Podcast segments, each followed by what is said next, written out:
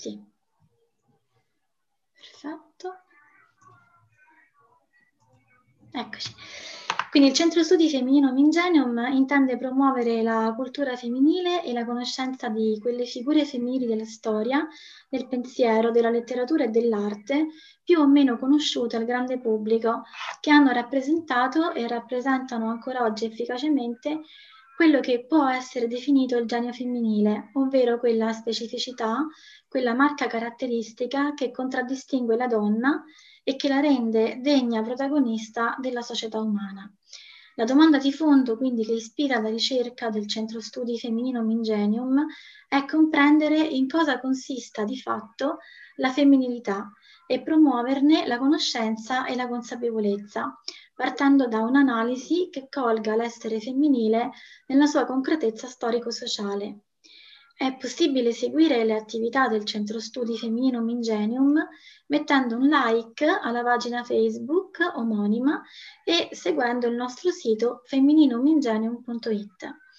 Questo webinar inoltre sarà pubblicato in modo integrale sul canale YouTube del Centro Studi che vi invitiamo a seguire e a sottoscrivere.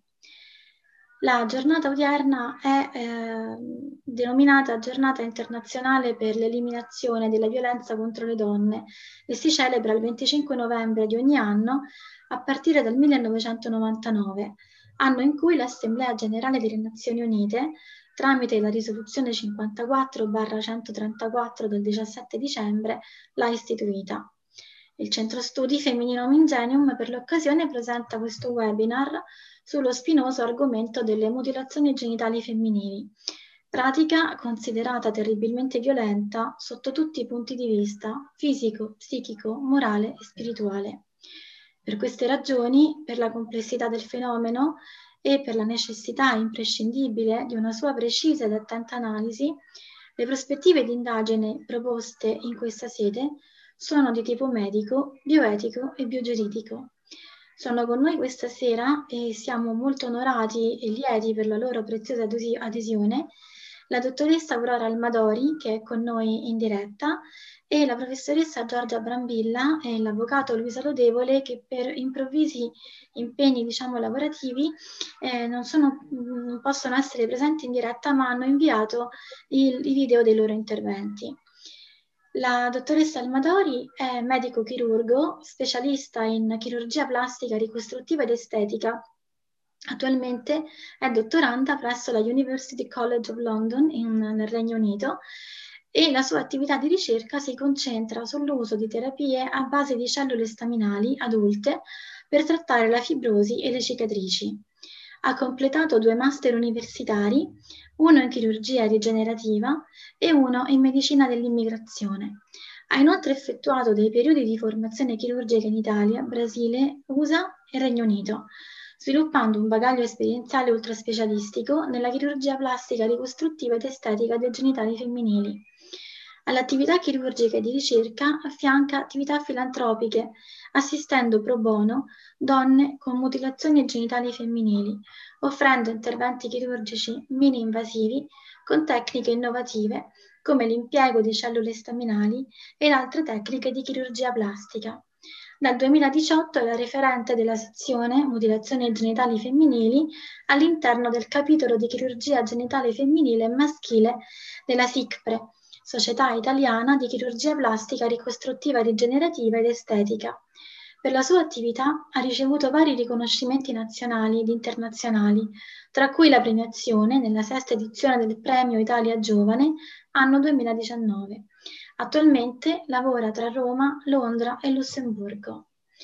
Dunque, dottoressa Almadori, il suo intervento riguarda, abbiamo visto, l'ambito medico, nello specifico la chirurgia plastica e le mutilazioni genitali femminili, il corpo delle donne tra cultura e salute. La questione è emersa in modo allarmante negli ultimi anni anche nel nostro paese. Infatti, eh, la crescente intensità dei flussi migratori ha introdotto anche in Italia tradizioni e usanze a noi precedentemente sconosciute. Tra i tanti usi e costumi introdotti negli ultimi anni, quello che ha scatenato appunto le reazioni più allarmate sono state le mutilazioni genitali femminili, che oltre a causare specifiche condizioni patologiche possono costituire un importante ostacolo ai processi di integrazione per le donne immigrate.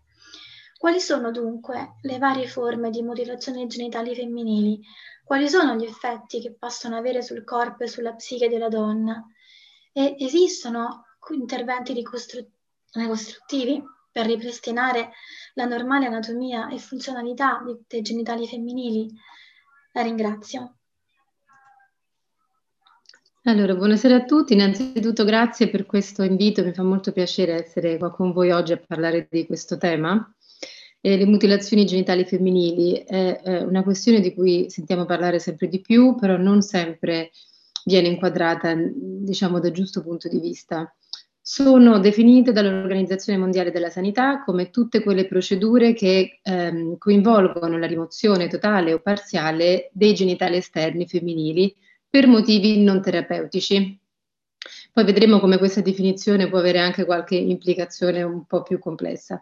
Comunque vengono ehm, generalmente classificate quattro forme di mutilazione genitale, la mutilazione di tipo 1 che consiste nella eh, escissione del clitoride, può essere in due forme, mutilazione tipo 1A, quindi con l'asportazione solo del prepuzio, mutilazione genitale tipo 1B con asportazione del prepuzio e anche del, eh, del glande. In realtà questa forma classificativa è un po' più eh, formale forse che realmente anatomica, perché è molto difficile incontrare mh, una donna che ha subito una forma di tipo 1A, è più forse una, un, più un discorso anatomico classificativo che poi un riscontro clinico nella, nella, pratica di tutti i giorni.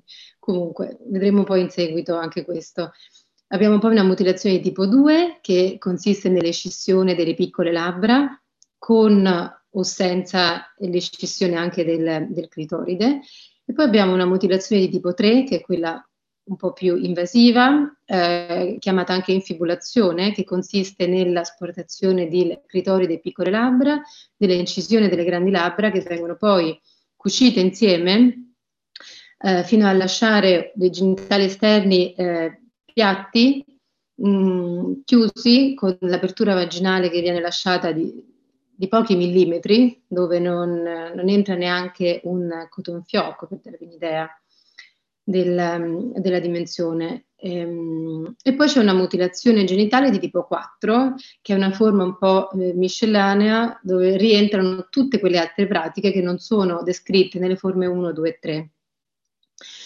Ci sono state varie discussioni nell'ambito della comunità scientifica, soprattutto da uh, un punto di vista antropologico, eh, giurisprudenziale, sulle mutilazioni genitali tipo 4, nelle quali secondo alcuni dovrebbero rientrare anche gli interventi di chirurgia estetica dei genitali femminili o i piercing, eccetera, perché vengono effettuate per motivazioni non terapeutiche, perlomeno da un punto di vista dialettico.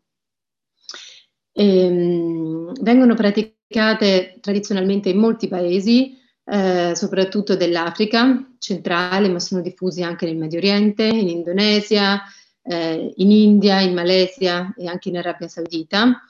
Mm, sono in aumento anche in paesi che originalmente non hanno questa tradizione scissoria, quindi eh, con i flussi migratori c'è stato un grande aumento in Europa, negli Stati Uniti, in Australia, eh, eccetera. In Italia il fenomeno è eh, sicuramente aumentato negli ultimi vent'anni in maniera esponenziale, le stime ufficiali delle linee guida del governo parlano di 38.000 donne in Italia che hanno avuto una forma di mutilazione genitale. Questi dati non sono aggiornati, si parla di, eh, di circa più del doppio, 80-85.000 sono le stime di lavori più, più, recenti che sono stati fatti.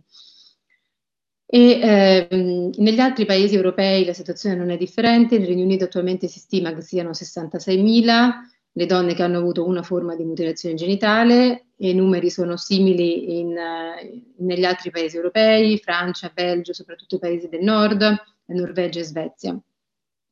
E chiaramente questo aumento eh, in paesi dove non, non si erano registrato questo tipo di pratiche in precedenza deve essere mm, è in qualche modo preso in considerazione dal sistema sanitario nazionale nella formazione di medici e infermieri per poter garantire un, un'assistenza sanitaria adatta.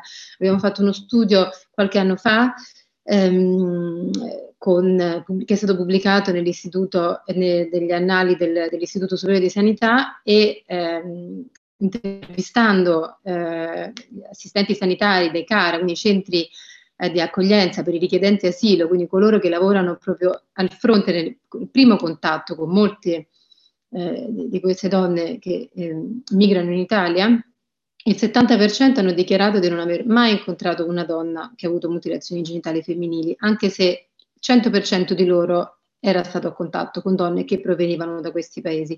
Quindi dando un po' un'idea di questo gap che c'è da parte di chi dovrebbe assistere, soprattutto eh, in maniera preventiva, un primo contatto. Questo poi eh, si estende eh, un po' a tutti i settori, parliamo delle reparti di ginecologia, ostetricia, di donne con, con fibulazioni che, mh, mm, che, non hanno accesso eh, diciamo, ad una cura della salute in una maniera sempre mh, ottimale. Una, una, ragazza mi parlava qualche mese fa della sua esperienza di, di parto del suo primo figlio, eh, dove è stata portata in, in ospedale. Mh, e hanno visto che aveva avuto una, una mutilazione di tipo 3, quindi fibrillazione, non sapevano come gestirla e le hanno fatto un parto cesareo, cosa che sarebbe stata appunto mh, evitabile. I motivi per cui vengono fatte le mutilazioni genitali sono varie, c'è un discorso sicuramente importante di identità culturale, quindi eh, il legame con la tradizione è sempre stato fatto così. Ehm, ed è legato molto anche all'accettazione sociale, quindi c'è una sorta di, eh, di pressione da parte della, della, comunità e la necessità di conformarsi ad una norma sociale e eh, quindi una, una, convenzione a queste regole di comportamento della comunità, dove chi non, eh, chi non è conforme, quindi chi non subisce queste mutilazioni, viene poi considerata una, una outsider, viene emarginata mh, mm, con ostracismo, forme anche di, eh, di, di, esclusione fino a di violenza. Quindi c'è sicuramente questa motivazione culturale e di, eh, di, convenzione sociale molto importante, dove quindi la compliance dell'individuo alla regola sociale è nell'interesse stesso dell'individuo. Questo è il motivo per cui i genitori continuano a farlo alle, alle proprie figlie, sicuramente non per fare loro del male, ma con le migliori intenzioni. Questo è un aspetto molto importante, proprio per evitare giudizi eh, troppo forti a volte verso magari legami familiari o culture che hanno portato a una, una giovane donna, una ragazza che magari vive in Italia e che al momento eh, chiede aiuto per una ricostruzione o per qualunque ragione dopo aver subito una mutilazione genitale, è importante che il, l'ambiente che che, che, si trova di fronte, chi l'aiuta, deve avere un approccio non, um, senza giudizi. Ecco, questo è molto importante perché viene fatta, viene fatta loro con le migliori intenzioni. Ci sono poi altre motivazioni, tra cui chiaramente la, la garanzia della verginità, il poter garantire un, un buon matrimonio a queste figlie, ma anche motiv- motivi legati all'igiene. Eh, in molte culture le donne non mutilate vengono considerate come non, non pure, non pulite, non, sono, non hanno eh, concesso il, la gestione, di toccare cibo o acqua.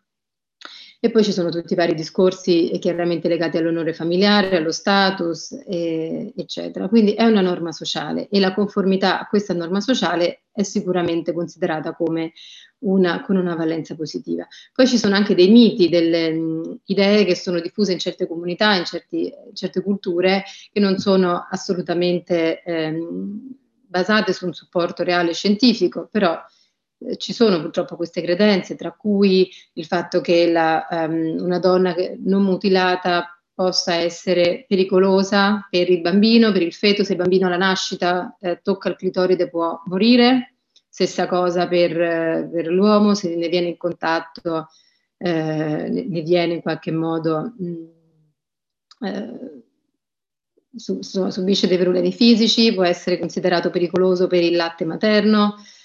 Eh, eccetera, tutta una serie di altre, di altre credenze. Spesso si associa alla religione, ma in realtà non è una questione legata direttamente alla religione. È sicuramente più diffuso nelle comunità ehm, musulmane, però è anche presente in, in, gruppi di altre religioni, come per esempio animisti. Quindi non, è, non c'è questo legame diretto. E nei paesi in cui viene supportata da una motivazione religiosa, di solito, come per esempio in Egitto, di solito viene praticata una mutilazione genitale di tipo 1, ehm, quindi la clitoridectomia, che viene definita anche sunna in questi paesi. Ora, la questione importante, il motivo per cui viene considerato un problema medico è perché può dare una serie di complicanze fisiche. Ora, al di là delle complicanze di tipo immediato, molte volte queste, queste pratiche vengono effettuate da donne eh, della comunità che non hanno nessun tipo di conoscenza anatomica, non hanno una formazione né medica né di infermieristica o di ostetricia eh, di alcun tipo, sono semplicemente le donne che lo hanno sempre fatto, a volte figlie e nipoti di altre donne che lo hanno sempre fatto. Gli strumenti che utilizzano sono molto spesso eh, un po' rudimentali, quindi coltelli, lame di rasoio o, o cocci di vetro, eccetera, e molte volte lo stesso strumento viene utilizzato su più ragazze, quindi aumentando il rischio della trasmissione di infezioni, oltre che mh, quindi di sanguinamenti, abbiamo visto strumenti rudimentali in, con, privi di conoscenze anatomiche, quindi poi con una conseguente anche eh, cicatrizzazione anomala, sicuramente diversa rispetto a una cicatrice chirurgica che viene fatta in un ambiente sterile da persona che conosce, che conosce l'anatomia e con degli strumenti adatti. Ecco.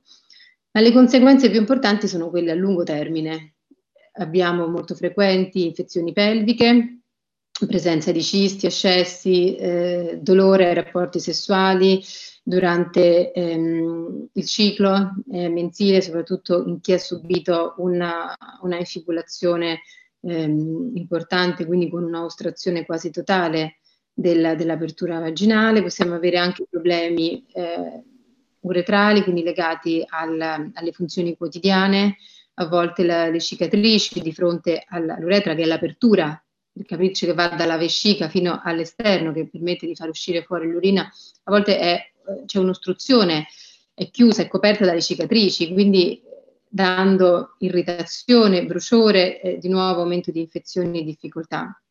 Ci sono problemi durante il parto, come dicevo prima, ma non solo legati al, al momento del parto, il cesareo eventuale, eccetera, ma anche al mh, diminuito accesso alle, mh, a, delle, a, degli screening, analisi prenatali o anche uh, diciamo, a esami ginecologici in generale. Un altro problema importante è legato alla formazione di fistole che molte volte si creano, cioè sono delle comunicazioni tra la vagina e e altre zone possono essere con la vescica, possono essere con il retto, quindi con la fuoriuscita di, eh, di altri materiali, diciamo, nell'ambito del, dell'apertura vaginale. Questo molte volte causa emarginazione in queste donne che vengono abbandonate, soprattutto è un problema molto grande in, in Africa. Ci sono molti centri che, che, accolgono queste donne che altrimenti non avrebbero uh, di che vivere.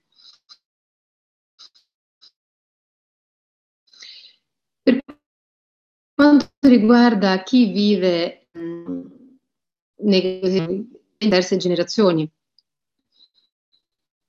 ragazze che sono magari nate eh, in Italia, cresciute sicuramente nel, nel, nostro paese, che quindi hanno accesso anche a tutto un, un sistema integrato, per dirla, per dirla insomma, eh, molto, molto frequente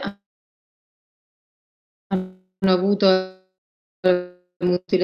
mutilazioni genitali da bambine prima di venire in Italia oppure in Africa, in un paese di provenienza, appunto esso stesso un, un ostacolo sicuramente alla sua integrazione, eh, perché chiaramente è, un, è, un'esperienza importante. Immaginiamo una, una, bambina in una scuola italiana che ha difficoltà eh, per fare pipì impiega 20 minuti per una infibulazione importante che coinvolge anche l'uretra, come dicevo prima, una maestra che magari non è al corrente di questa situazione, magari non conosce neanche questo tipo di pratiche, chiaramente rischia di metterla in punizione perché magari si è trattenuta troppo tempo fuori dall'aula e, e tutta una serie di altre eh, riflessioni che si possono fare.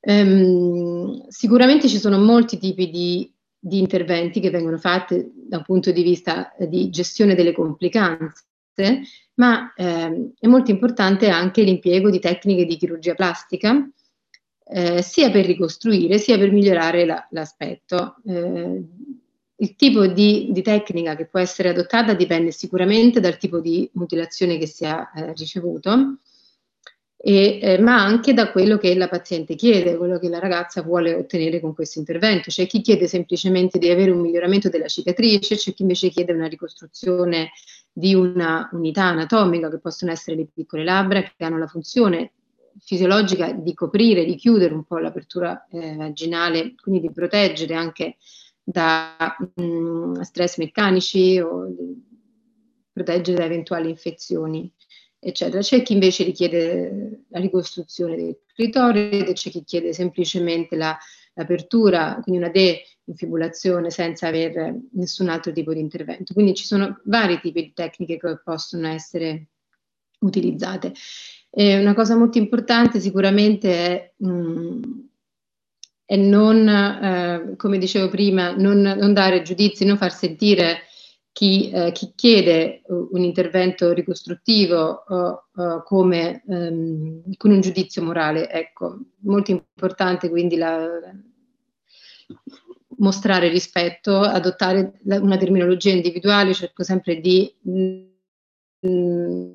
di chiamare con lo stesso nome che usano loro, ci sono più di 100 nomi che sono stati eh, descritti per definire le varie forme di mutilazione genitali. Questo dipende dai vari paesi di provenienza, ma ancora di più dalle etnie, perché sappiamo che anche nell'ambito dello stesso paese gruppi eh, etnici differenti usano pratiche eh, differenti, quindi è molto importante questo. Il termine mutilazione è molto, mh, mm, come dire, forte, dà una, una chiara presa di posizione, non è un termine neutro, ecco, quindi con magari la persona che che abbiamo di fronte, meglio utilizzare altri termini più neutri, eh, taglio e scissione, eccetera. Quindi la, il trattamento delle cicatrici è sicuramente uno dei punti chiavi e al momento ci sono tecniche di chirurgia rigenerativa, quindi con l'impiego di cellule staminali che permettono eh, un miglioramento delle, delle, cicatrici, un aumento dell'elasticità dei tessuti, quindi migliorando anche la, la qualità e sintomi come il prurito, il dolore, eh, eccetera. Spero di aver risposto a queste domande. Assolutamente sì, eh, noi la ringraziamo. Io eh, pro- procederei con eh, le altre due, gli altri due interventi e lascerei eventuali poi domande da poter rivolgere alla mh, dottoressa Almadori al termine. Ehm, adesso presentiamo quindi il, l'intervento della professoressa Giorgia Brambilla, che è docente ordinario presso l'Ateneo Pontificio Regina Apostolorum ed è incaricato presso la Pontificia Università Lateranense già è professore invitato all'Università Sapienza e cultore della materia a Roma Tor Vergata. Ha conseguito il dottorato in bioetica, in licenza, la licenza teologica con specializzazione in morale sessuale e familiare, la laurea in scienze religiose e la laurea in ostetricia e all'APRA svolge corsi di teologia morale e di bioetica da più di dieci anni, è coordinatrice del corso di laurea magistrale in scienze religiose ed è anche consigliere dell'Istituto Scienze e Fede e revisore della rivista Studia Bioetica. È da tre anni coordinatrice del corso annuale Riscoprire la bioetica dell'Associazione Famiglia Domani. Scrive articoli di carattere bioetico per blog e riviste, cura le rubriche Diario di bioetica su Radio Roma Libera, Preferisco il paradiso, rubrica di teologia morale e l'olio di nardo, bioetica, famiglia e società. Il focus dell'intervento della professoressa Brambilla è orientato all'analisi degli elementi che possono guidare la valutazione bioetica di pratiche come le mutilazioni sessuali.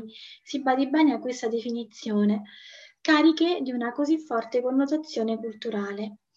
Ci si chiede quindi se possa esistere un linguaggio etico comune su questi argomenti. Quindi l'intervento è incentrato sulla riflessione circa i criteri possibilmente utili ed utilizzabili ai fini della formulazione di un giudizio etico e si dividerà in tre parti.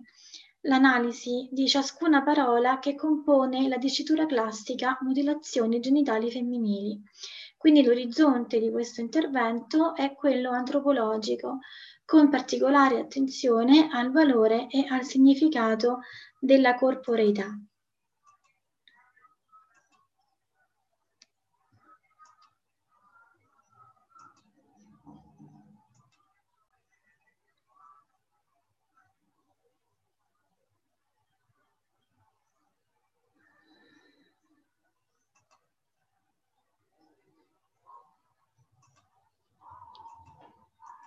Già dimenticato di disattivare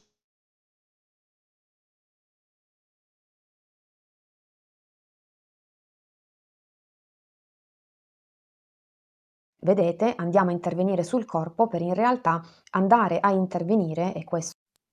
Il tema delle mutilazioni genitali femminili è di grande interesse e di pertinenza di una disciplina come la bioetica.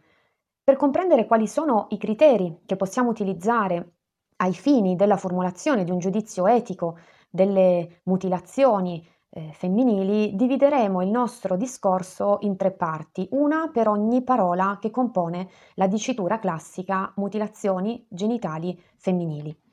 Mutilazioni, quando si interviene sul corpo. In bioetica c'è un principio mm, molto importante che viene chiamato principio di totalità o principio terapeutico, fondamentale nella riflessione etica e delle mutilazioni genitali femminili in generale.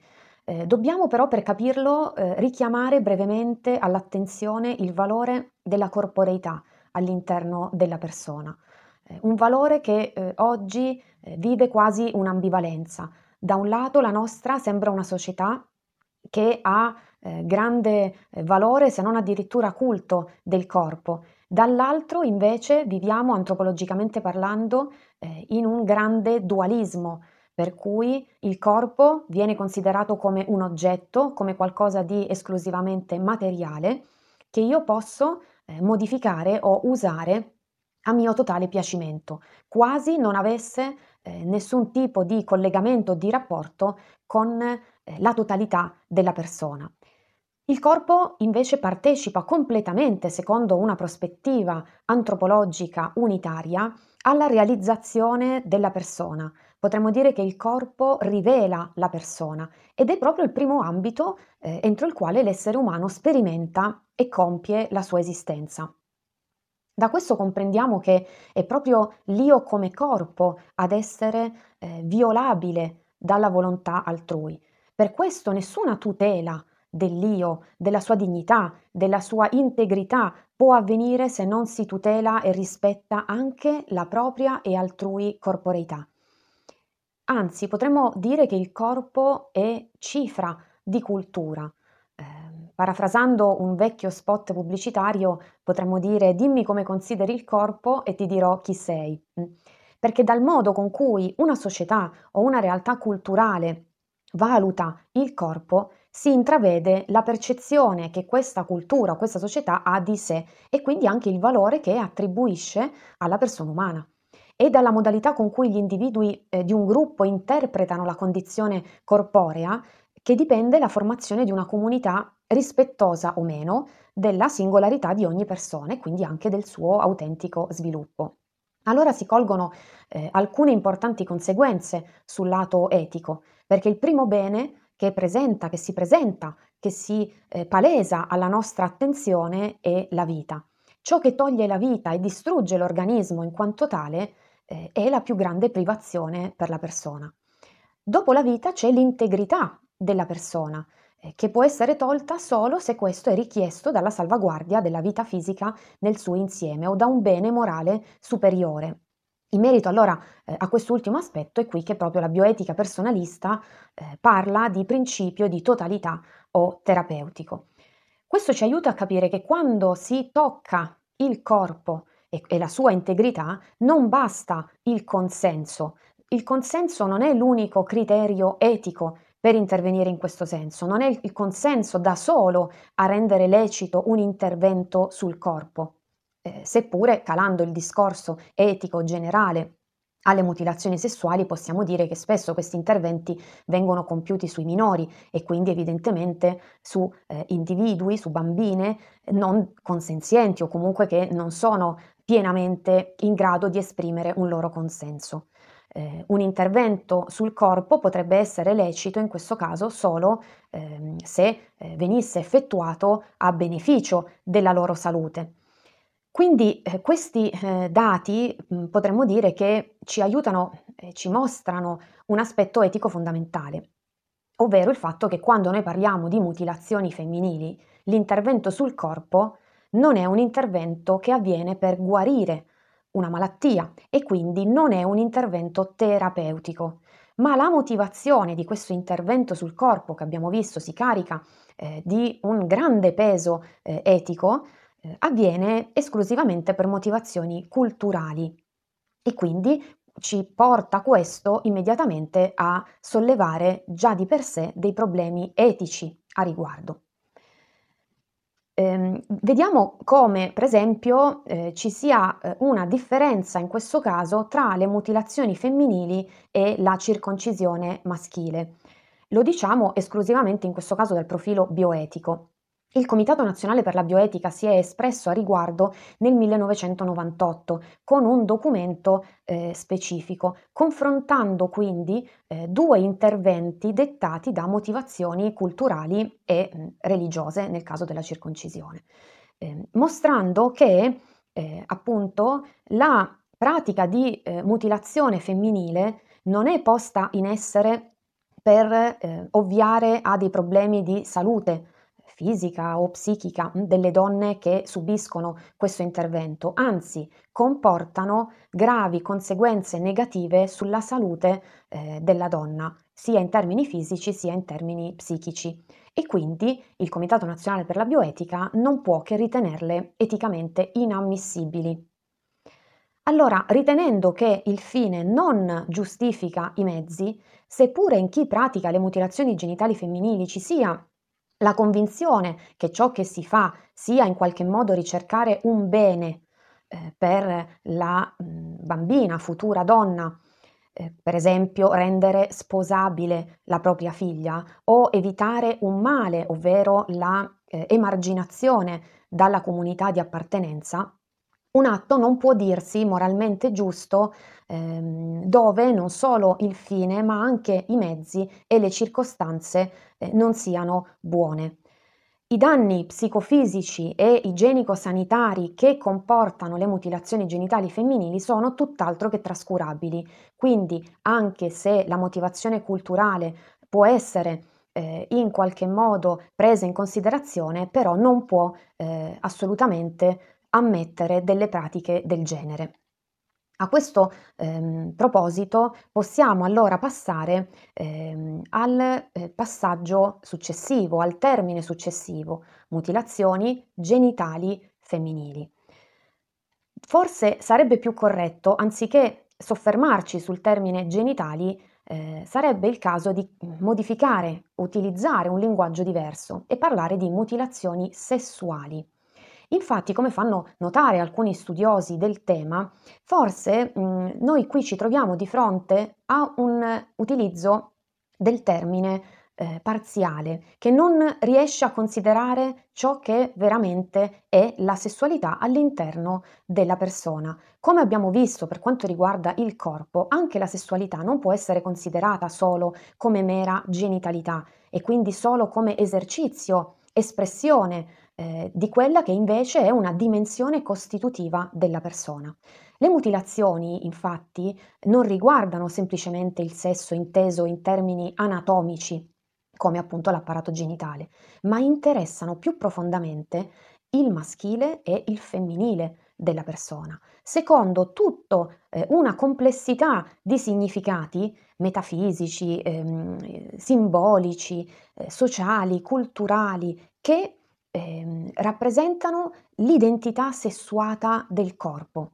Quando allora usiamo noi la parola sessualità ci riferiamo eh, a qualcosa di profondo, di costitutivo dell'essere umano. Quale è la femminilità o la mascolinità? Qualcosa che supera il dato eh, biologico o l'effettivo esercizio di questo dato.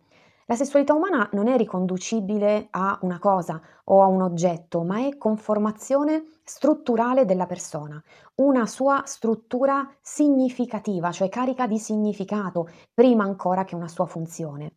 È una componente fondamentale della personalità, è un suo modo di eh, essere, di manifestarsi, di comunicare con gli altri.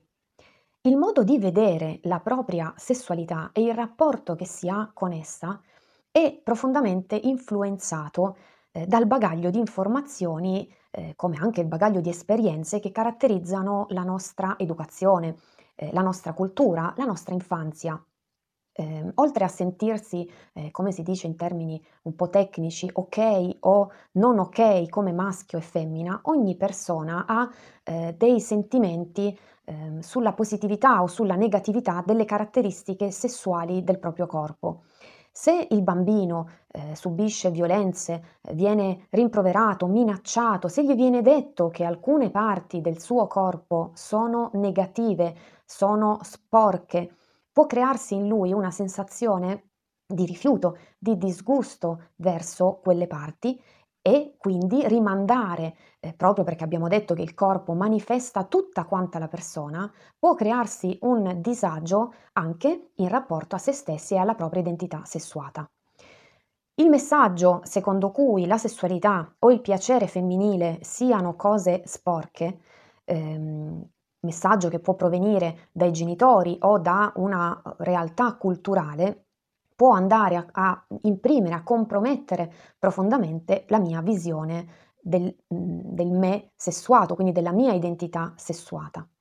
E allora a questo si riconnette anche il terzo termine, mutilazioni genitali femminili. Per quanto riguarda la sfera della femminilità, eh, noi qui abbiamo eh, relativamente alle mutilazioni genitali eh, un messaggio chiaro che viene trasmesso e che riguarda il corpo femminile, la femminilità e anche la sua sessualità e in questo caso anche la genitalità.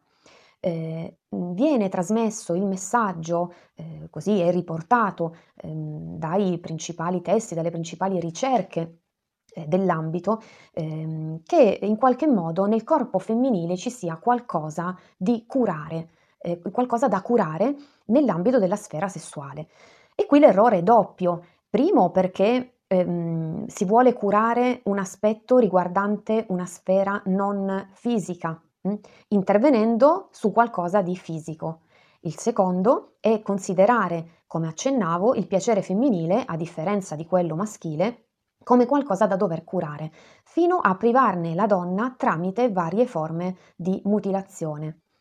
Per quanto riguarda la prima contraddizione, ritroviamo questa mentalità anche in altri problemi etico-sociali. Si pensi ad esempio alla castrazione eh, chimica, partendo eh, dall'idea secondo cui la sterilizzazione curerebbe o se non altro attenuerebbe eh, dei comportamenti criminali, quali la violenza sessuale o la pedofilia. Quindi, vedete, andiamo a intervenire sul corpo per in realtà andare a intervenire, e questo è l'errore, su qualcosa che non è materiale, ma che genera e si genera nel cuore, nell'intimo dell'uomo. Ehm, la seconda contraddizione riguarda invece la considerazione del piacere femminile come qualcosa di sbagliato, come qualcosa da reprimere, ehm, il che precede ovviamente un'altra eh, caratteristica ehm, erronea o incompleta, ovvero quella di considerare che questo piacere negativo abbia sede eh, su una parte eh, genitale che è il clitoride e su mh, di questa andare a intervenire chirurgicamente. Dobbiamo eh, considerare illecita qualsiasi pratica che nel fine o nei mezzi provochi una modificazione della percezione corporea e sessuale, tanto più eh, perché accompagnata e motivata da una visione svilente della donna, dell'essere umano femminile, legata anche alla ricerca della sua sottomissione fisica e psichica. A parità di intervento sul corpo, Infatti non dobbiamo dimenticare che le mutilazioni genitali femminili, stando eh, agli studi eh, in merito, eh, rivelano spesso questo tipo di motivazione, cioè una visione eh, svilente dell'essere umano femminile.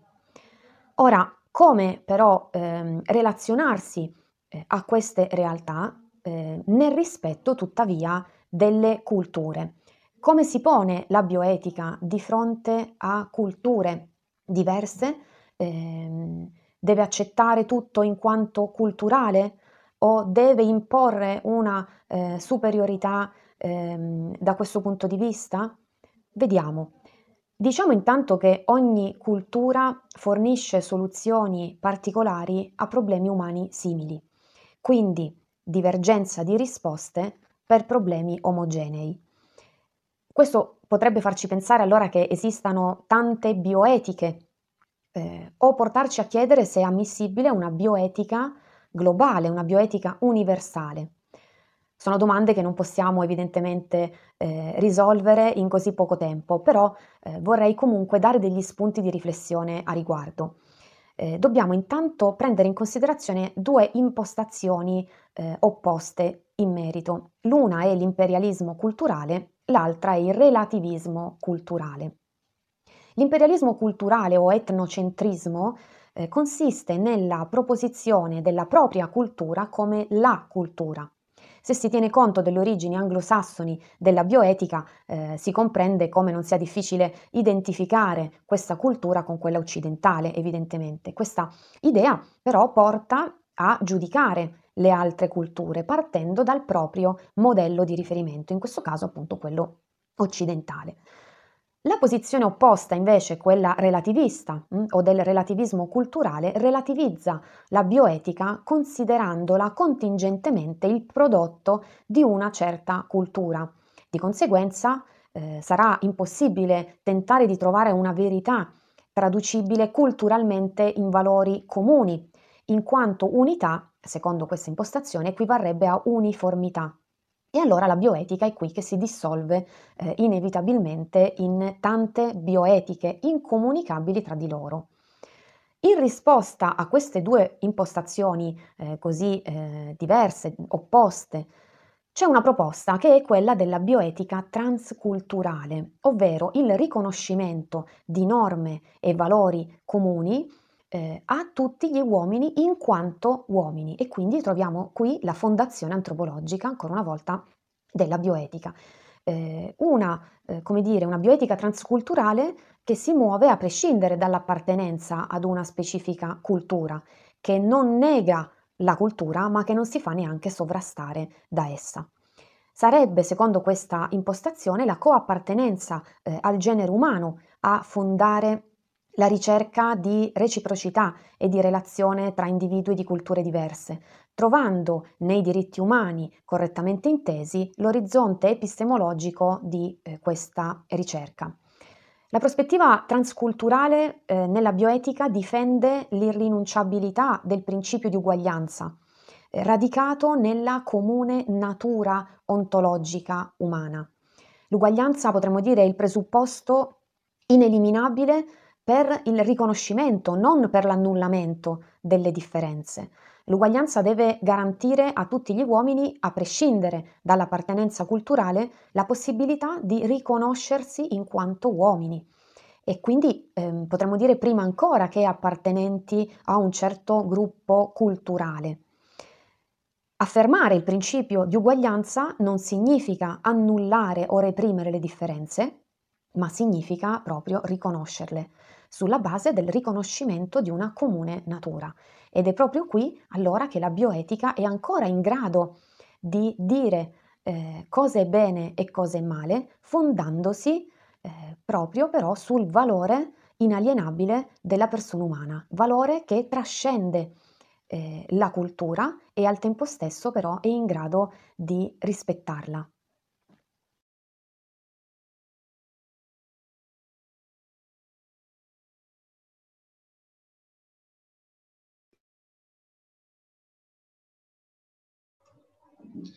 Ecco, questo era l'intervento della professoressa Brambilla. Ora eh, passiamo all'intervento dell'avvocato Luisa Lodevole, iscritta all'Ordine degli Avvocati di Roma dal 2005. Dal 2011 al 2013 è stata visiting PhD presso l'Università di Vienna. È dottore di ricerca in storia e teoria del diritto europeo presso l'Università degli Studi di Roma Tor Vergata. Ha scritto la monografia Embrioni abbandonati per i tipi aracne nel 2016. Ha svolto docenza nel master di secondo livello in bioetica clinica presso l'Università Sapienza di Roma e nel master in consulenza familiare del Pontificio Istituto Giovanni Paolo II per studi su matrimonio e famiglia. L'avvocato Lodevole presenta un intervento in argomento biogiuridico sul tema la donna soggetto oggetto di diritto.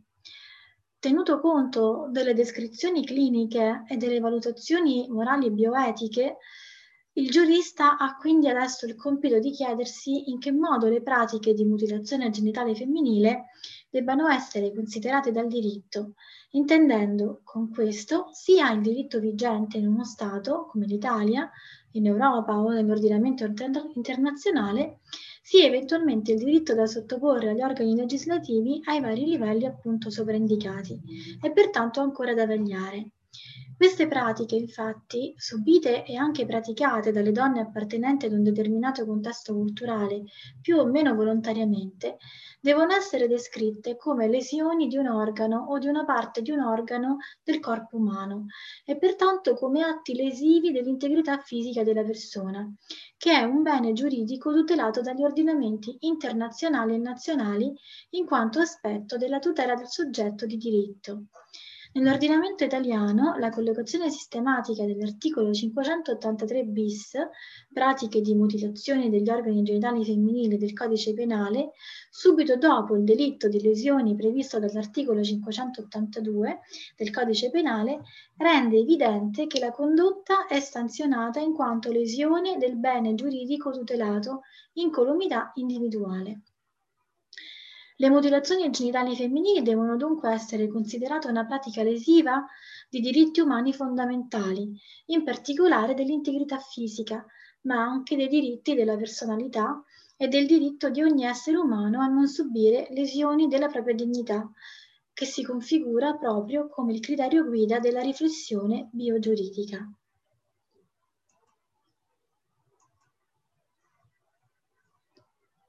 Vi presento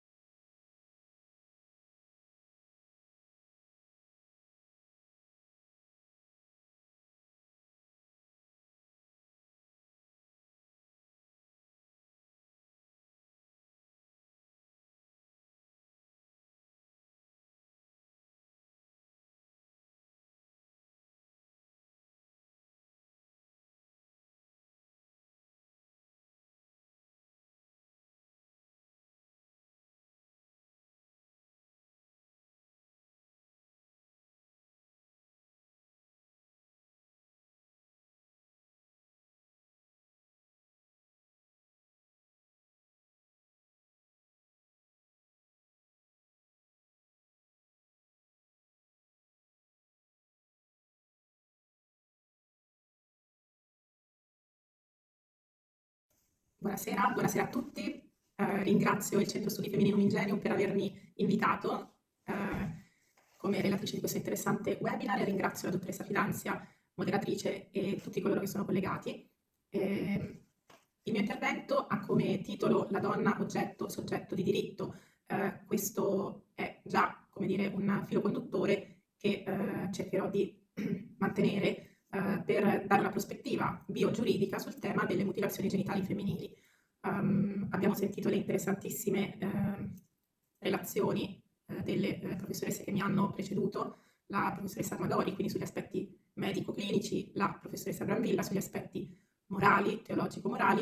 Il mio intervento eh, quindi si limita ehm, alla competenza, all'area del biodiritto o della biogiuridica, quindi a voler sottolineare sotto il profilo ehm, della legislazione quale è e quale potrebbe essere, quale dovrebbe essere eh, la valutazione delle mutilazioni genitali femminili. Quindi cosa dice il diritto, cosa dovrebbe dire il diritto su questa condotta, che quindi in quanto condotta umana ehm, ha una valutazione medica, ha una valutazione morale, può avere una valutazione da parte del diritto. E allora sotto quali profili il diritto può dire qualcosa in termini di giustizia, nei termini che gli sono propri, quindi sotto la prospettiva eh, biogiuridica che è principalmente quella del rispetto della dignità fondamentale della persona, quale principio orientativo che dovrebbe essere sotteso a qualsiasi norma giuridica.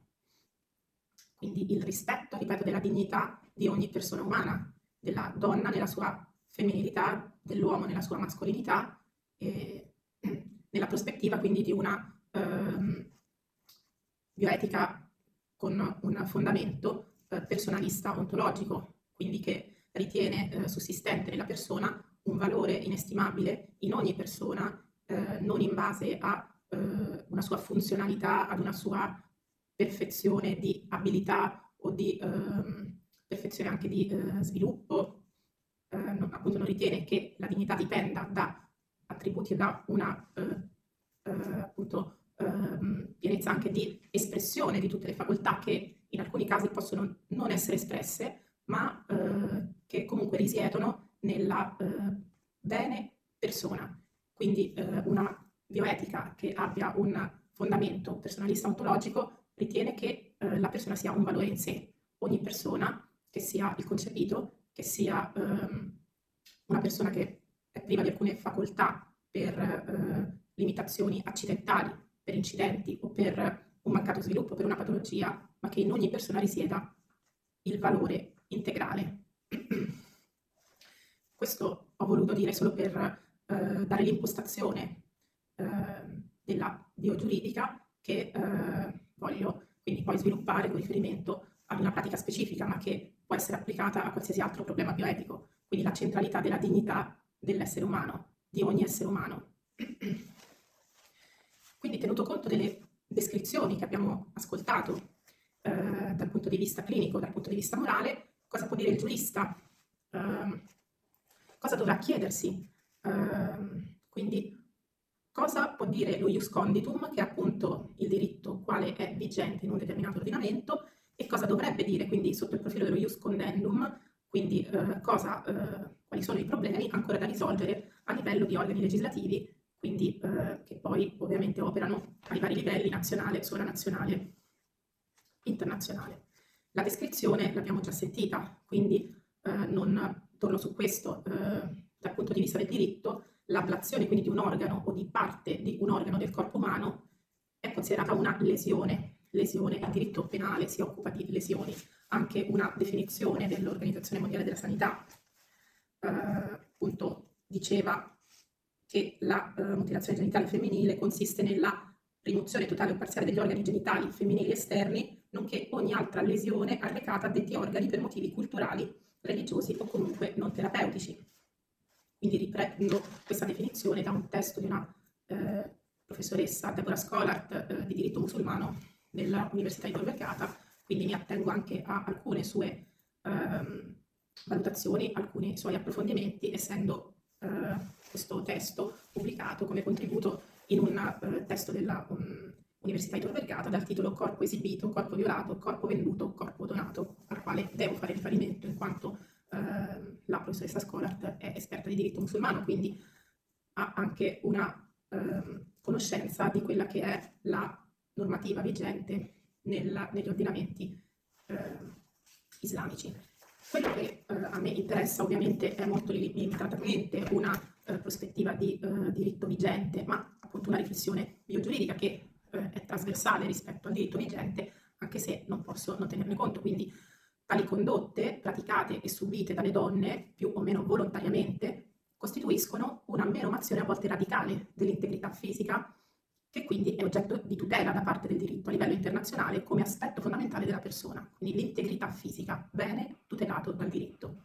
Nelle dichiarazioni e convenzioni sui diritti inviolabili dell'uomo, elaborate nel dibattito internazionale, quindi a livello di eh, Dichiarazione universale dei diritti dell'uomo, a livello dell'ONU nel 1948, oppure a livello dell'UNESCO, Dichiarazione universale sulla bioetica e i diritti dell'uomo, eh, e degli altri quindi documenti approvati nel contesto europeo, tutti i documenti ai quali rinvio, ecco in tutti questi documenti i beni della vita e dell'integrità fisica della persona sono oggetto di tutela, con priorità logica e conseguentemente sistematica rispetto a tutti gli altri beni riguardanti la persona e lo sviluppo della personalità.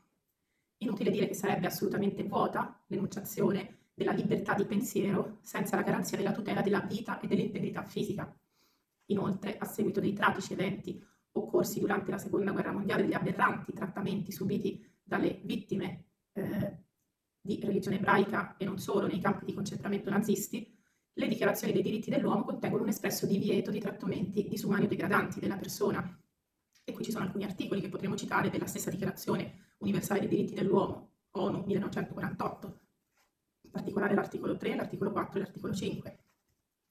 Gli atti di mutilazione degli organi genitali femminili devono pertanto essere valutati nell'ambito della più ampia tutela della persona, approntata dagli ordinamenti giuridici nazionali e internazionali. La persona è infatti oggetto di tutela ai vari livelli, sia per quanto riguarda la dimensione fisica, sia per quanto riguarda la dimensione morale o comunque immateriale. Infatti nel diritto italiano non è solo tutelata l'integrità fisica, ma anche, ad esempio, la reputazione della persona, ehm, o anche lo stesso diritto al nome, il diritto all'immagine. A vari livelli si può rifer- eh, fare riferimento ehm, alla eh, tutela civilistica del diritto al nome, quindi gli articoli 6 e 7 del codice civile, ma anche il diritto all'immagine, l'articolo 10. Ancora la tutela dei dati personali, il eh, nuovo eh, General Data Protection Regulation eh, a livello dell'Unione Europea, come recepito dal nostro eh, codice per la tutela dei dati personali e quindi integrato di recente con la nuova normativa europea ma anche il diritto alla reputazione è tutelato a livello del diritto penale con il delitto di calunnia, articolo 595 del codice penale che eh, prevede un espresso delitto, quindi una sanzione penale per chi leda questo bene giuridico. Per quanto riguarda l'ordinamento italiano, non si deve dimenticare la Costituzione che all'articolo 2 espressamente prevede che la Repubblica riconosce e garantisce i diritti inviolabili dell'uomo sia come singolo, sia nelle formazioni sociali dove si svolge la sua personalità e richiede l'adempimento dei doveri interrogabili di solidarietà politica, economica e sociale. Tale enunciazione, secondo cui lo Stato italiano tutela lo sviluppo della personalità, può essere interpretata come una formula aperta, suscettibile di nuove specificazioni, ma in ogni caso vuole porre alla base dell'ordinamento una garanzia estremamente forte della dignità e dei diritti di ogni essere umano ed implica un limite invalicabile per il potere legislativo ordinario. Quindi il bene del corpo umano, nella sua complessità e quasi inscindibilità in senso organico sistematico, è oggetto di espressa tutela nella previsione dell'articolo 5 del codice civile, eh, perché appunto gli atti di disposizione del proprio corpo, per l'articolo 5 del codice civile, sono vietati quando cagionino una diminuzione permanente dell'integrità fisica o quando siano altrimenti contrari alla legge, all'ordine pubblico o al buon costume. Quindi, mentre il diritto penale sanziona chiunque commetta atti lesivi del corpo o dell'integrità fisica altrui, con tale disposizione del codice civile, l'ordinamento vieta anche al soggetto stesso al quale il bene corpo è intrinsecamente unito di disporre di esso con atti che provochino una diminuzione permanente dell'integrità fisica o quando siano, abbiamo letto, altrimenti contrari alla legge, all'ordine pubblico e al buon costume. La norma dell'articolo 5 del Codice Civile Italiano costituisce una esplicitazione del principio di indisponibilità del corpo umano, quindi il corpo non fa parte del patrimonio del soggetto, al quale inerisce proprio perché è parte della sua soggettività, elemento inscindibile della sua persona, caratterizzante la sua personalità, ovvero il corpo è inseparabile dalla persona e i diritti del corpo sono un tutt'uno con i diritti della persona. Citando il professor Francesco D'Agostino verso uno statuto giuridico del corpo umano. Non è pertanto un bene disponibile, conseguentemente esso è anche incommerciabile nella sua totalità e nelle sue parti. Corollari quindi del principio di indisponibilità del corpo umano sono il divieto di riduzione in schiavitù, ossia di alienazione della propria libertà personale ed il divieto di disposizione con fine di lucro di parti del corpo umano. Esiste anche un'opposta teoria nell'ambito della dottrina civilistica, commerciale, della disponibilità del corpo umano, ma non appare in alcun modo sostenibile dal punto di vista biogiuridico, filosofico, giuridico, né appunto sul piano del diritto positivo, né sul piano del diritto quale dovrebbe essere, abbiamo detto lo ius condendum. Infatti, dal primo punto di vista, essa non tiene conto delle garanzie a favore dell'integrità fisica contenute nei maggiori documenti internazionali in materia di diritti inviolabili dell'uomo, convenzioni che tutti gli Stati aderenti alle organizzazioni nell'ambito delle quali sono stati adottati sono impegnati a rispettare, e nemmeno tiene conto della disciplina dei singoli ordinamenti, come quello italiano, che non consentono atti di commercio di parti del corpo umano, ma neanche atti di donazione, ad eccezione di particolari casi specificamente identificati nei quali non si verifica una diminuzione permanente ed irrimediabile dell'integrità fisica della persona, in quanto l'organo che viene donato o è doppio, nel caso del rene, oppure è rigenerabile come il sangue. Anche in questi casi, quindi il principio viene tenuto fermo. Dal secondo punto di vista, il diritto deve per sua intrinseca funzione difendere chi non può difendersi da sé e ripristinare situazioni di simmetria laddove si sia verificata una concreta ingiustizia. Questo è un po' il principio cardine del diritto, che, della famosa bilancia, che ripristina eh, la eh, dire, giustizia, la, ehm, il peso delle posizioni deboli deve essere come dire, eh, sollevato al pari livello delle posizioni forti di coloro che si possono difendere da soli. Ciò vuol dire che lo ius conditum deve tutelare il soggetto umano sia da atti lesivi di terzi, sia, se fosse possibile, da atti autolesionisti, anche se apparentemente volontari, ed in verità che possono essere fortemente condizionati da motivazioni economiche, psicologiche, ideologiche, in quanto la tutela della persona è interesse comune della società del soggetto che volesse disporre di parti del proprio corpo, riducendone l'integrità fisica, o per necessità economica per ricavarne denaro, o per garantirsi l'accettazione da parte di un gruppo al quale è legato, dovrebbe innanzitutto essere tutelato dagli interessi o del commercio di organi umani, attraverso quindi sanzioni da erogarsi a chi commissioni o si renda complice di tale commercio, ovvero da interessi ideologici di gruppi che impongono per l'appartenenza ad essi una riduzione permanente dell'integrità fisica. Quindi non sarebbe ovviamente sanzionabile il comportamento di chi eh, realizzasse un progetto autolesionista fine a se stesso nel caso limite del malato di mente, perché in quel caso lo Stato dovrebbe difenderlo dalla volontà patologica su, eh, dello stesso soggetto e quindi si entrerebbe nel campo di operatività del diritto alla salute, quindi piuttosto che di, della eh, tutela penalistica, perché lo Stato in quel caso dovrebbe predisporre le cure necessarie. Si deve ricordare che il corpo umano è tutelato nella sua buona funzionalità organico-fisiologica attraverso la tutela del bene salute.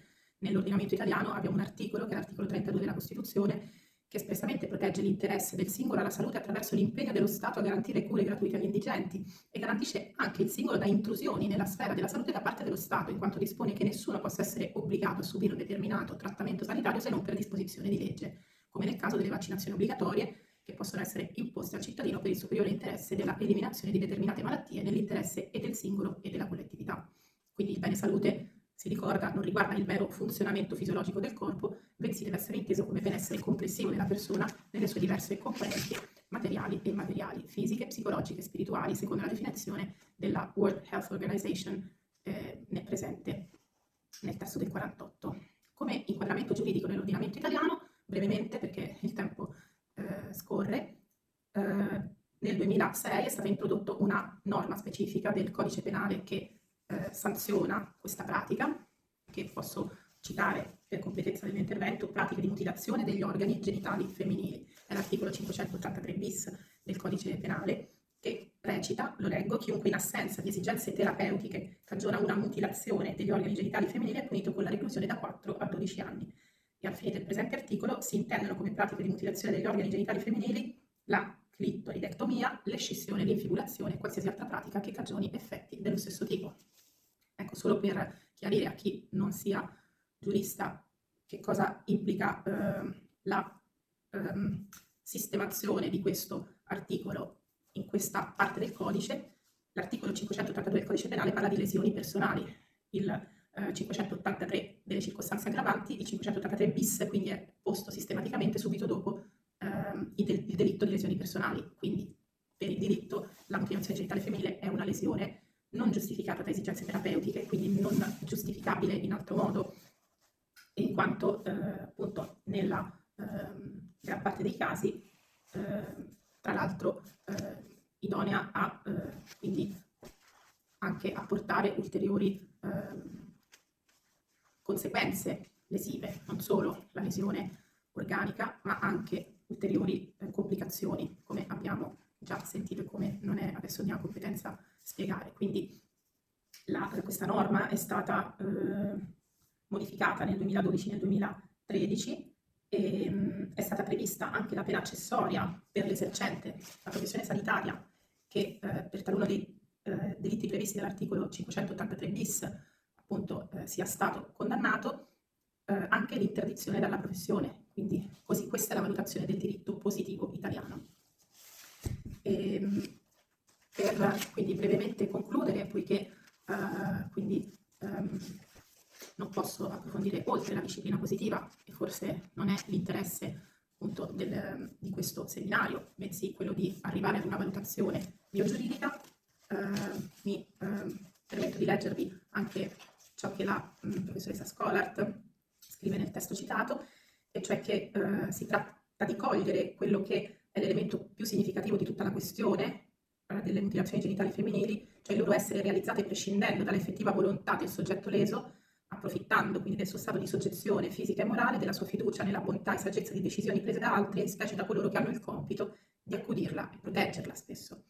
Quindi, ehm, essendo non giustificata da esigenze terapeutiche, essendo spesso anche contro la volontà, il consenso della persona sulla quale è praticata, a livello biogiuridico la valutazione non può che essere eh, negativa in quanto atto lesivo della dignità della donna, della ragazza, perché spesso abbiamo sentito vengono praticate queste mh, condotte su donne molto giovani.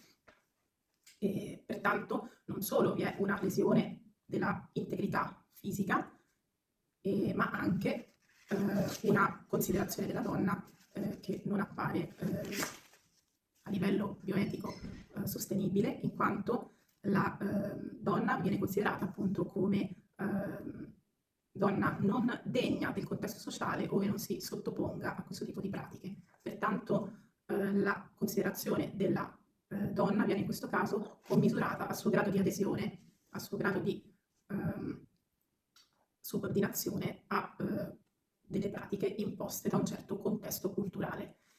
E, ehm, pertanto, ehm, concludendo e volendo fare un parallelismo molto azzardato, mi rendo conto, ehm, ma ho avuto occasione di ehm, recensire il testo della professoressa eh, Maria Teresa Russo sul ehm, tema della eh, filosofie femministe, quindi il testo che ha questo titolo Differenze che contano corpo e maternità nelle filosofie femministe, e volendo, ripeto, eh, paradossalmente collegare un atteggiamento eh, femminista eh, a un atteggiamento di estrema soggezione della donna, in alcune culture, ehm, in entrambi i casi, appare presente una reificazione della donna, quindi una sua strumentalizzazione, una soggezione a una volontà che è comunque una volontà ideologica che è imposta dall'interno o dall'esterno, ma questo poco importa, senza tener conto del senso e del linguaggio del corpo, quindi anche del linguaggio del corpo presente nella, eh, nella dimensione essenziale della sessualità, che è quella del piacere che eh, viene sottratto dalla mutilazione genitale femminile. E, e pertanto, ehm, quindi riprendendo l'espressione di Giovanni Paolo II del linguaggio del corpo, del fondamentale linguaggio del corpo, in questo caso è una pratica contraria quindi al bene della persona, al bene dello sviluppo della sua personalità, della piena espressione anche della persona nell'aspetto integrante eh, della sua sessualità. Quindi eh, io ringrazio, ringrazio tutti quelli che hanno ascoltato fino adesso e spero di avere altre occasioni per essere partecipe del Centro Studi Femminino Ingenium, che ringrazio dell'invito. Buonasera.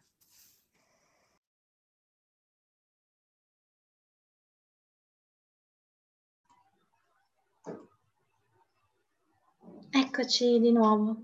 Quindi avete ascoltato anche l'intervento della professoressa Lodevole, dell'avvocato Lodevole e a questo punto, visto che abbiamo insomma qualche minuto, se volete mh, porgere qualche domanda, porre qualche domanda alla dottoressa Almadori che è qui con noi, la dottoressa è sicuramente insomma, disponibile a rispondere, a interagire con, con tutti voi presenti. Vi riattivo l'audio. Aspettate. Ok. Adesso avete la possibilità di attivarlo da soli, una alla volta.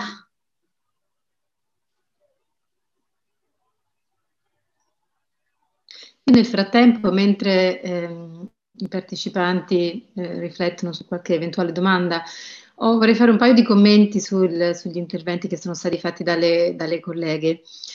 Eh, uno, eh, per quanto riguarda quello che è stato detto dalla professoressa Brambilla sul parallelismo tra le mutilazioni genitali femminili e la circoncisione maschile, effettivamente la, la definizione mutilazioni genitali femminili che è stata data dall'Organizzazione Mondiale della Sanità ehm, può, tra virgolette, un po' lasciare spazio per dei parallelismi di questo tipo. La definizione è mutilazioni genitali femminili sono tutte quelle pratiche di modificazione dei genitali per mo- motivazioni non terapeutiche. Quindi dentro questo non terapeutico in realtà ci possono entrare molti aspetti, tra cui appunto la circoncisione.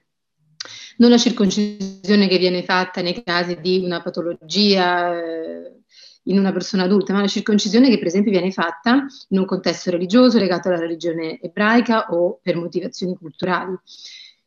Io vorrei sottolineare che però da un punto di vista medico ci sono delle differenze sostanziali. Cioè, nella circoncisione innanzitutto non c'è eh, un inficiamento della funzionalità dell'organo.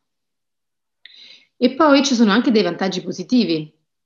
Sappiamo che c'è un aumento di igiene, quindi riduzione di incidenza di tumore del pene, di eh, patologie eh, infiammatorie croniche come lichen sclerosus o trasmissione di altre patologie, soprattutto in zone dove appunto c'è HIV, endemico in Africa, eccetera. Quindi ha dei vantaggi positivi, cosa che nelle mutilazioni genitali femminili non c'è, perché nella forma più leggera, che appunto abbiamo visto nella mutilazione tipo 1, la clitoridectomia, eh, già solo nella forma più, più leggera, se la vogliamo comparare alla circoncisione, parliamo di, cioè, all'organo maschile parliamo di amputazione completa del, dell'organo maschile. Quindi diciamo il parallelismo è forzato, sono due pratiche estremamente diverse.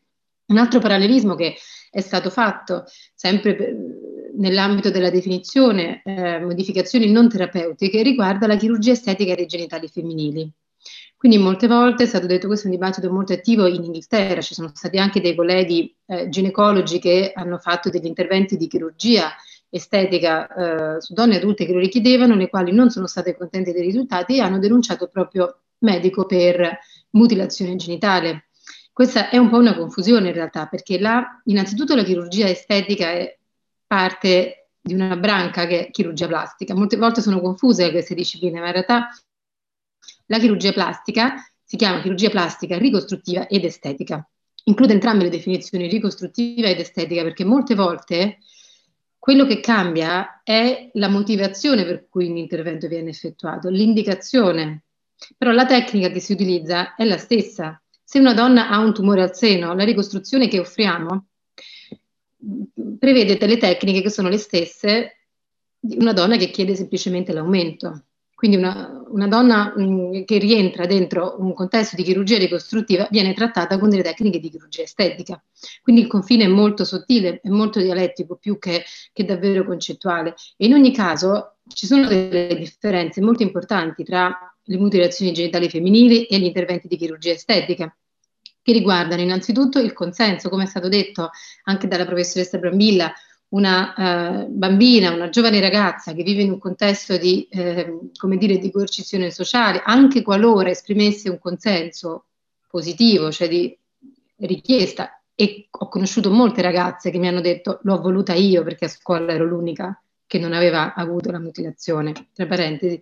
Quindi anche quando sono le stesse persone che lo chiedono, il consenso non è estremamente mh, paragonabile al consenso di una donna adulta nella piena maturità che si reca di sua spontanea volontà in autonomia e la maggior parte delle volte anche in, in anonimato, senso, senza farlo sapere agli altri membri della propria famiglia, amici, eccetera, per richiedere un intervento di chirurgia estetica. Quindi primo aspetto di eh, differenza. E il secondo appunto è quello della funzionalità delle zone anatomiche che vengono trattate. Io utilizzo termini anatomici molto tecnici. Mi è stato detto in altre conferenze che danno fastidio a volte, sono quasi mh, mm, fastidiosi, però è importante chiamare le, le, le, zone del corpo della donna con i nomi che hanno, perché se no non riusciamo mai a, a, come dire, a dare la, l'attenzione e anche la cura dal punto di vista sanitario di, di quello che davvero invece serve. Quindi i parallelismi che sono stati fatti tra, la, mm, tra la, appunto le, le, mutilazioni genitali e la chirurgia estetica dei genitali in realtà di nuovo sono più, um, più dialettici che davvero legati ad una, ad un vero effettivo uh, similitudine. Un'altra, mh, mm, un'altra, riflessione che vorrei fare riguarda mh, mm, il concetto di cultura. È stato parlato di due posizioni, imperialismo culturale o relativismo culturale, e questo poi ci come dire, lega anche al, al, all'intervento della professoressa Ledevole eh, sull'aspetto giurisprudenziale. Il problema vero è proprio questo, cioè il discorso del cosiddetto cultural offense, cultural defense, cioè il reato con motivazione culturale. È la cultura un attenuante? Può essere considerata una, un attenuante? Questo è il vero problema che c'è ad oggi. L'Italia ha una legge per le mutilazioni genitali che è molto ben formulata, probabilmente una delle migliori in Europa. Il problema è che c'è molta difficoltà nella magistratura di applicarla, c'è una certa resistenza, una tendenza proprio a ad attenuare la, la, pena per appunto la motivazione culturale. Però io vorrei fare, far riflettere, invitare un po' tutti a riflettere. Quando parliamo di cultura, noi parliamo di cultura di chi? Questa forse è la domanda che ci dovremmo porre. Eh, faccio, non so, un esempio, una ragazza somala di 25 anni che è nata e cresciuta in Italia, ha la nonna in Italia, che non parla italiano, che ha contatti solo con la comunità somala, che magari ha lasciato la, la Somalia da un decennio o due, magari ha genitori che sono sempre molto legati alla comunità somala, però sono un po' più integrati perché per motivi di lavoro hanno più contatti con italiani. Questa ragazza ha delle zie e delle cugine che vivono in Somalia, magari a Mogadiscio, non nelle campagne remote, ma nella capitale dove vanno a scuola, dove hanno ricevuto campagne di sensibilizzazione sulle mutilazioni genitali femminili, dove quindi la cultura è anche un po' modificata rispetto a come era in passato.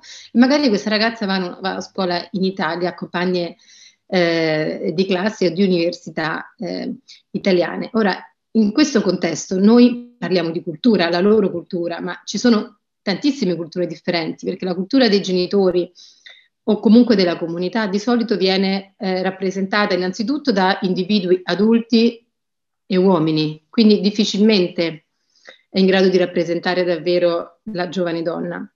Primo aspetto. Secondo aspetto, molte volte chi nella migrazione succedono dei fenomeni ehm, come dire, strani quasi di, di chiusura ulteriore. Chi, ehm, chi, rimane magari nel paese di origine ha visto una, uh, un processo dinamico nell'ambito culturale. La cultura non è qualcosa di cristallizzato, ma è qualcosa che evolve con il tempo.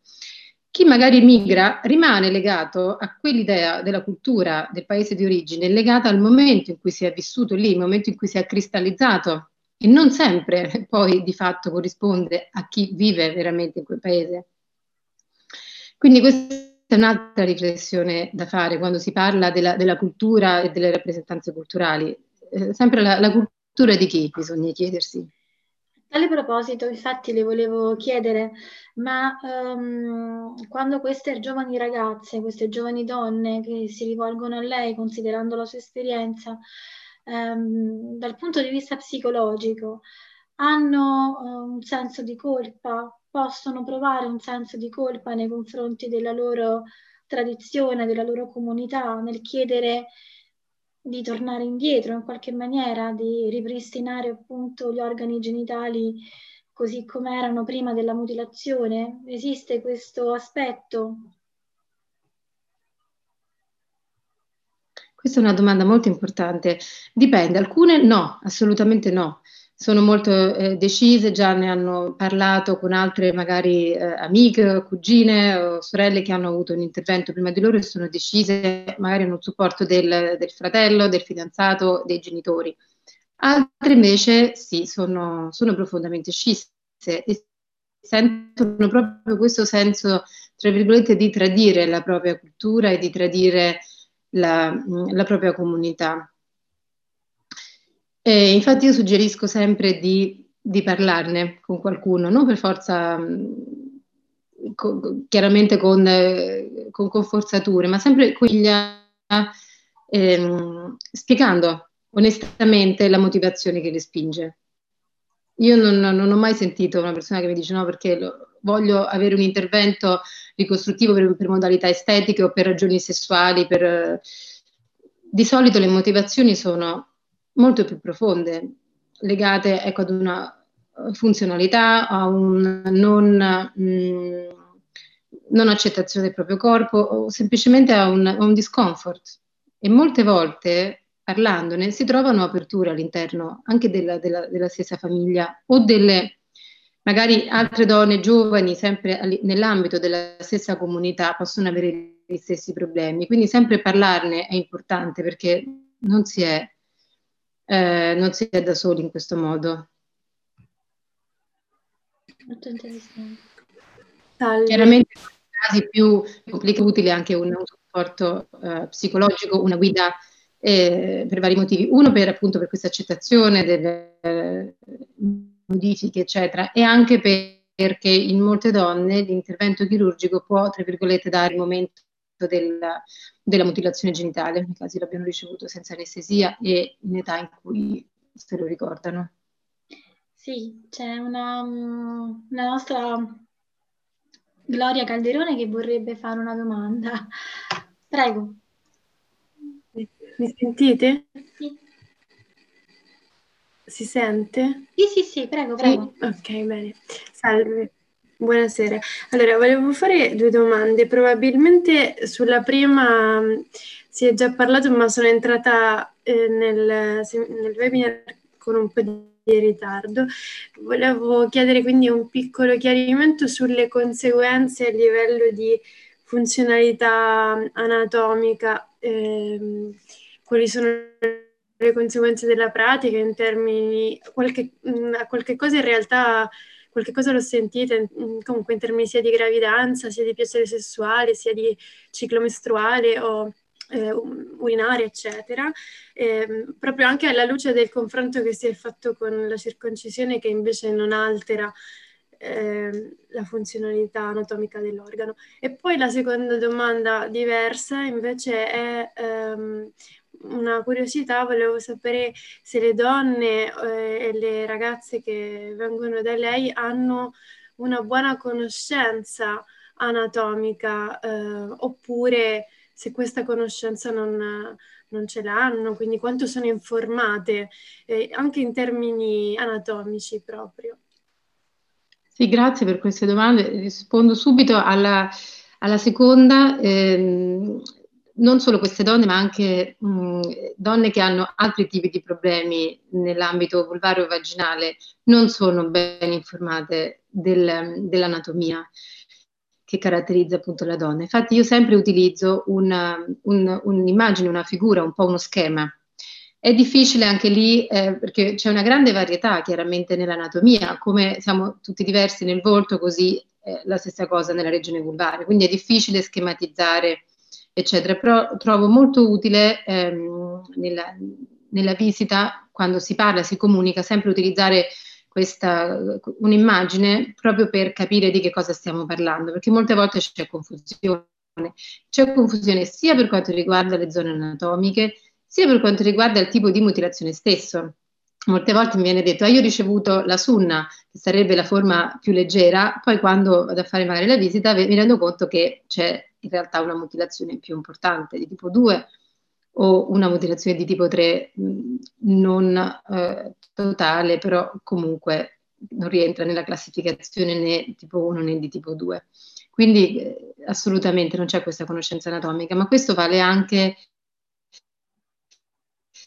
per le donne che hanno bisogno di un intervento ricostruttivo dopo un tumore incontro a una vulvectomia totale, poi una ricostruzione delle unità estetiche, le tecniche sono esattamente le stesse che utilizziamo. O altre patologie come il lichen sclerosis che è considerata una patologia rara, ma in realtà rara non è, semplicemente poco conosciuta, poco insegnata nelle università e ehm, eh, purtroppo quindi molte volte non viene diagnosticata se non in casi molto tardivi. stessa cosa le donne non hanno bene conoscenza di, de, della propria zona anatomica.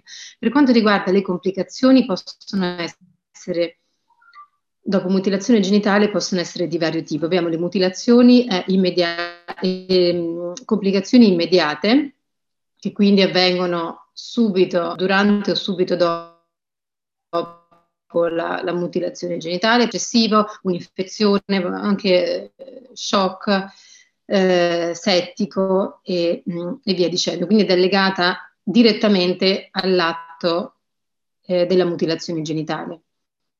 Come eh, dicevo prima, molte volte le mutilazioni genitali vengono praticate da persone che non hanno delle vere e proprie conoscenze anatomiche, perché non sono effettuate in ambito medicalizzato, ma sono effettuate per esempio nella, nel, nella campagna, nel villaggio, dalla persona che, che, le fa a tutte nel momento del rito di iniziazione, eccetera. Poi ci sono tantissime differenze da, da, da gruppo a gruppo.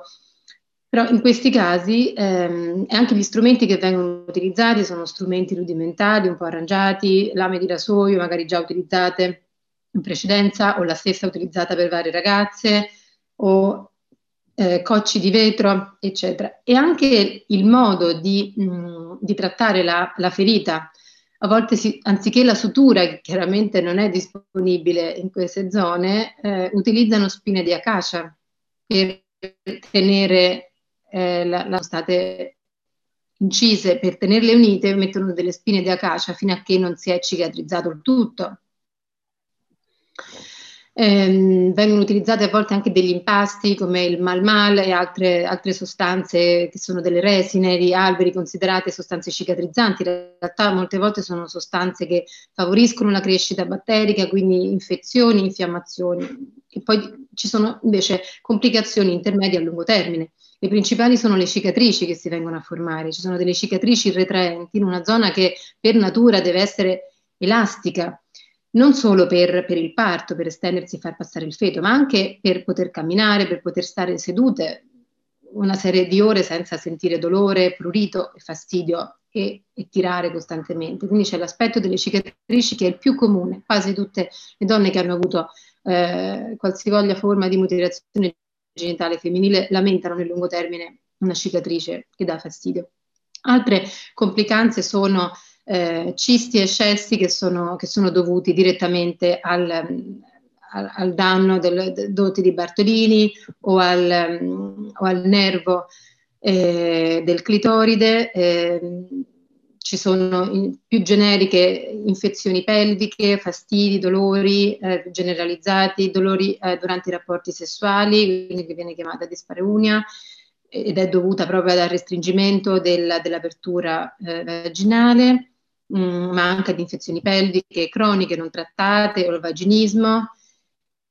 E eh, altre complicanze sono appunto problemi uretrali proprio per delle ostruzioni, quindi la difficoltà di, di una missione normale e corretta, mh, mm, ostruzioni vaginali che quindi non consentono il deflusso naturale delle secrezioni vaginali o del, del ciclo eh, mensile, il suo normale passaggio, che può a volte essere ritenuto all'interno con ematocolpi e di nuovo infezioni e dolori, eccetera. Abbiamo parlato dei vari problemi nella gravidanza e nel, nel parto, ma anche eh, problemi nella gestione di cose molto semplici, come per esempio eh, delle, delle, semplici candidiasi, che sono molto comuni e vengono trattate eh, in maniera molto facile con dei dei, degli ovuli che vengono inseriti nell'ambito della, del canale vaginale, donne che hanno avuto un'infibulazione, mi raccontò di essere andata dal suo medico di base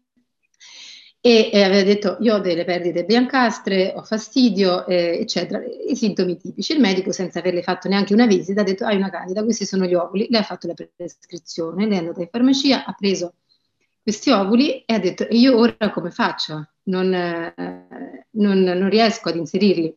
Poi una, un'altra ragazza che aveva avuto lo stesso problema le ha detto di, di romperli, di schiacciarli, metterli in una piccola siringhina, da, eh, quelle da insulina, da un ml, che sono più piccole, e con questa siringhina poterla spingere all'interno della piccolissima apertura vaginale, solo per darvi un esempio. Quindi ci sono sia le, complica- le complicanze dirette, sia tutte quelle indirette, cioè una riduzione dell'accesso a, alla salute. Spero che questo abbia un po' dato un'idea un po' più specifica. Ecco, varie... Se ci sono altre domande, fatevi coraggio.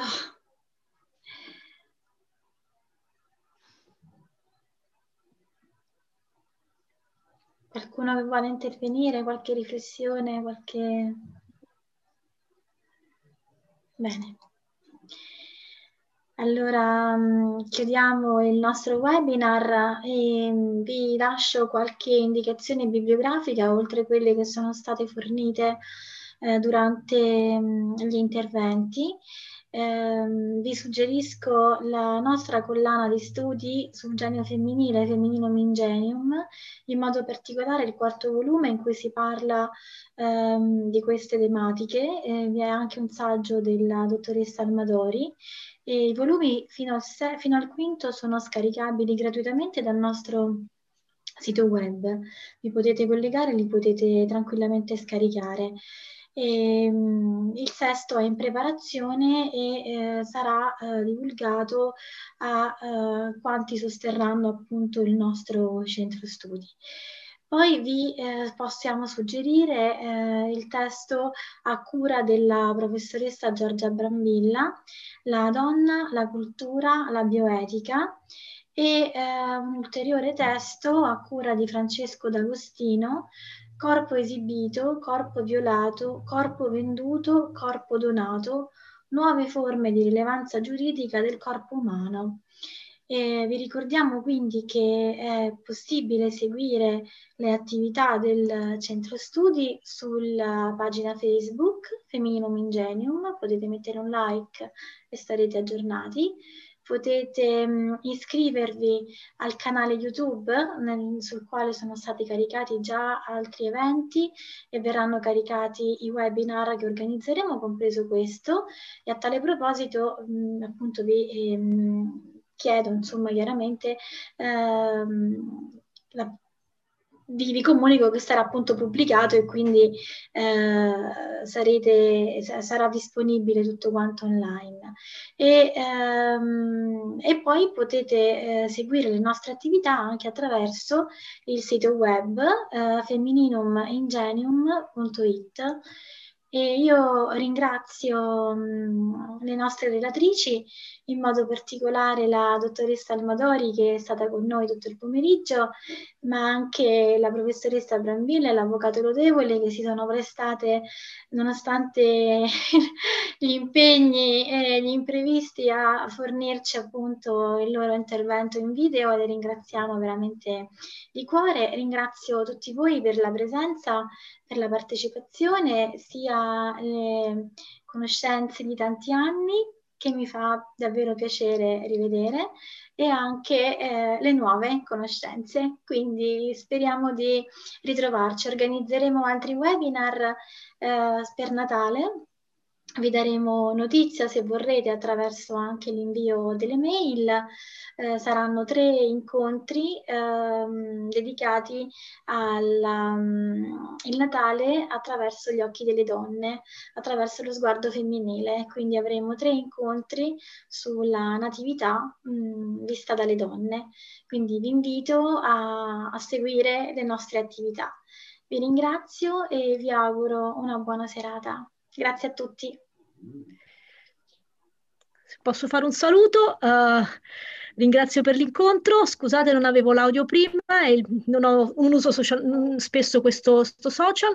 Eh, grazie di aver eh, anticipato la domanda che volevo fare sulle letture consigliate e sulle attività successive del centro, perché era quello che cercavo di, di, di, di domandare io veicolandomi con la domanda.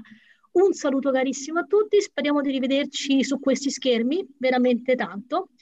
E, eh, aspettiamo notizie dal centro studi, insomma. Davvero grazie per la relazione interessantissima, molto molto profonda e molto molto eh, argomentata, davvero molto interessante, grazie.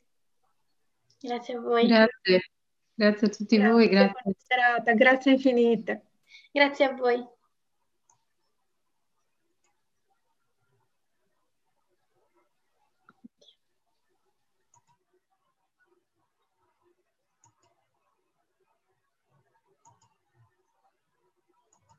Tchau.